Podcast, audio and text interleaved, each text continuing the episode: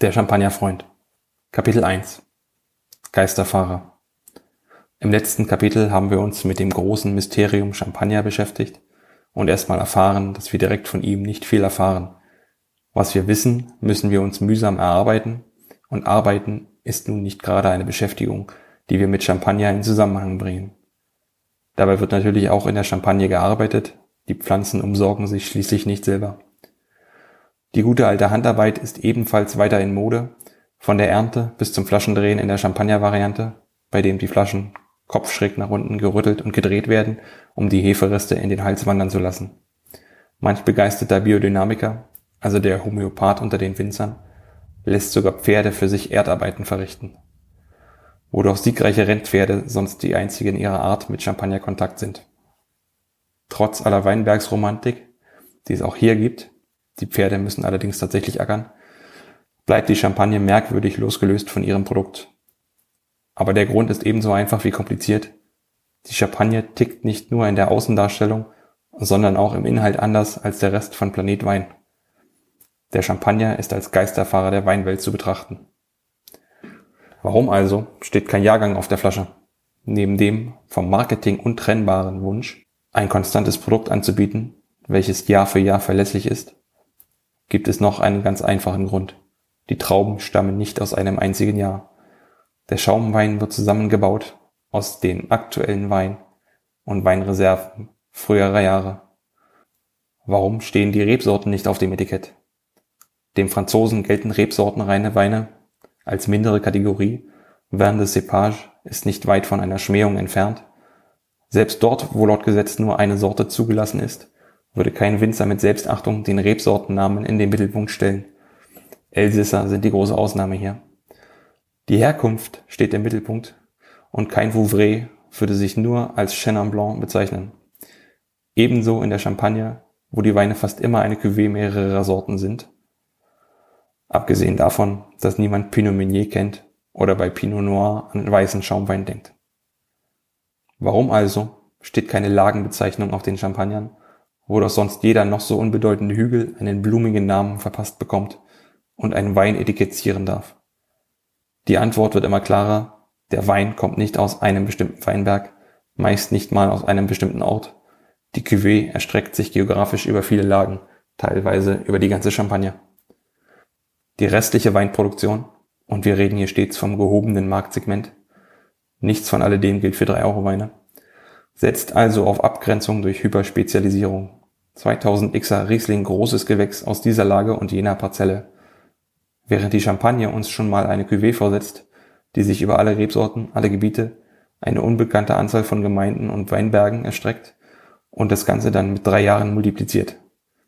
Nicht, dass man uns verraten würde, welche Jahre. Die Cuvée kristallisiert sich heraus als das Herz des Champagners. Die Assemblage, das präzise Zusammensetzen der Cuvée aus ihren Einzelweinen zeigt sich als große und wichtigste Kunstform der Champagne.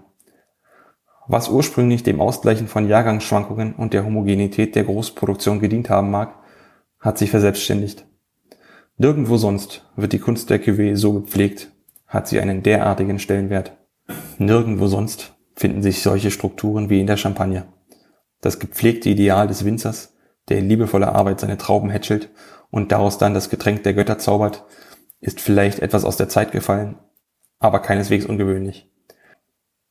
In der Champagne dominiert das große Handelshaus. Der Winzer ist Lieferant eines Agrarguts. Die eigentliche Zauberei geschieht in der großen Kellerei, wo die legendenumrankten Magier ihre Arbeit tun. Nun steht also dieses Wunder des Weinkellers im Mittelpunkt und nicht das Wunder des Weinbergs, welches sonst den Ton angibt. Und wenn die Cuvée das Maß aller Dinge ist, werden deren Einzelteile natürlich nicht in den Vordergrund geschoben. Champagner ist Mannschaftssport. Wo der Teamgeist gepflegt wird, ist aber auch der Individualist selten weit entfernt. Trotz aller, vor allem wirtschaftlicher, Dominanz der großen Negociants, gibt es auch in der Champagne das Gegenmodell. Der Champagnewinzer mit seinem Winzer-Champagner. Meine Trauben, mein Wein lautet das Motto und die Weine sind natürlich oftmals ganz großartig. Wir reden schließlich von Champagner. Die Cuvée wird auch hier gepflegt Vollständig entkommt man seiner Sozialisation halt nicht.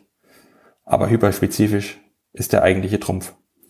wenn Sie schon mal 100% Pinot Meunier Champagner aus einem Jahr und einer Lage trinken wollten, dann müssen Sie Ihre Suche bei Winzer Champagner beginnen. Oder vielleicht einen reinen Weißburgunder Shampoos, auch wenn Sie gar nicht wussten, dass es in der Champagne Weißburgunder gibt. Der Winzer also als Zukunftsmodell der Champagne. Werfen wir einen vergleichenden Blick über den Horizont zum Winzersekt. Der Winzer darf in Deutschland genau das, was dem Champagnerwinzer verwehrt bleibt, nämlich Trauben zu kaufen. Das eigentliche der Unterscheidung in Winzer und Handelshäuser der Champagner ist genau dieser kleine Punkt, der Zukauf von Trauben. Die Unterscheidung in Winzersekt und andere ist also inhaltsleer, qualitativ nicht zu gebrauchen und spiegelt eher den gefühlten Unterschied wider. Gefühlter Unterschied, der noch verwirrender wird, wenn man bedenkt, dass auch hervorragende Sektwinzer mit zugekauften Trauben arbeiten können und der Qualität damit keineswegs schaden. So auch in der Champagne, wo das marktbeherrschende Modell Handelshaus auf den Traubenkauf statt auf den Traubenanbau setzt und damit die allerfantastischsten Weine hervorzaubert. Manche setzen dann bei ihren Prestige-Cuvées auf die Weinberge im Eigenbesitz, aber längst nicht alle. Und um die Verwirrung komplett zu machen, darf der waschechte Winzer beim waschechten Winzer Champagner nur auf die Weinberge im Eigenbesitz bauen. Eigenbesitz oder Pachtung, so ein Hektar kostet nämlich ganz schön teuer. Wer macht die Traube, wer macht den Wein und wer vermarktet das Ganze? Das sind die grundlegenden Fragen und nun gibt es in der Champagne also jede erdenkliche Permutation von passenden Antworten. Über die Qualität, und jetzt halten Sie bitte ganz tapfer das Monokel fest, über die Qualität sagen uns diese Informationen vor allem eines, nämlich nichts. Von Gedächtnis einbrennen toll bis gar nicht mal so gut, ist zum Glück leider alles dabei, egal unter welcher Konstellation der Hersteller jetzt operiert. Winzer Champagner erweitert definitiv ihren Horizont, verkleinert aber das Loch in der Brieftasche auch nicht. Die Entscheidung, was denn als nächstes Schönes zu trinken sei, kann ihnen niemand abnehmen. Anders als im Straßenverkehr zeigt ihnen kein Schild den Weg an und das Radio warnt auch nicht vor Geisterfahrern.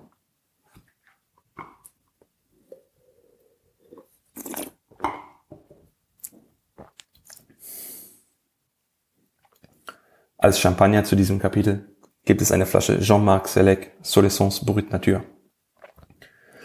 Ein echter Freak im Vergleich zu dem, was wir bisher über Champagner gelernt haben. Ein toller Horizonterweiterer. Kein Hyperindividualist, aber allemal rätselig zumindest auf dem Rückenetikett. Den echten Winzer-Champagner erkennen wir über das RM am Anfang des Herstellercodes auf der Flasche. Ein Récoltant manipulant, seine Trauben, sein Wein. Brüt Natur also, ohne zugesetzten Zucker ausgeliefert und damit ungeschminkt und schutzlos seiner eigenen Säure ausgeliefert.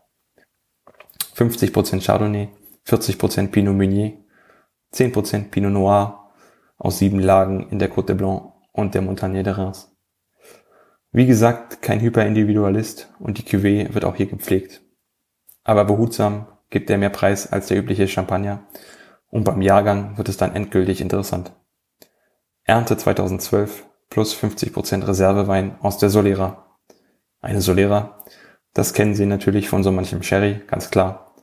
Dort wird für jede neue Abfüllung ein Teil des Weins entnommen und durch neuen Wein aus dem aktuellen Jahrgang ersetzt. So entsteht mit der Zeit eine ewige Cuvée, die alle enthaltenen Jahrgänge vereint, bei der der neue und der alte Wein sich gegenseitig prägen. Ungewöhnlich, aber ja. Und als ob das nicht reichen würde, um neugierig zu machen, verrät uns das Degorgierdatum April 2017 noch mehr. Nämlich, dass der Wein ein relativ langes Hefelager, wohl vier Jahre, hinter sich hat. Sehr ordentlich für den Einstiegswein eines Sortiments. Leider, leider dann auch im Glas ein ganz toller Champagner. Kraftvoll, strukturiert und stoffig. Getragen von einem mehr als stabilen Säuregerüst. Lebendig und sehr langanhaltend. Und wem das alles zu viel Weingequatsche ist, alles ganz furchtbar lecker. Auch ohne Zuckerzusatz.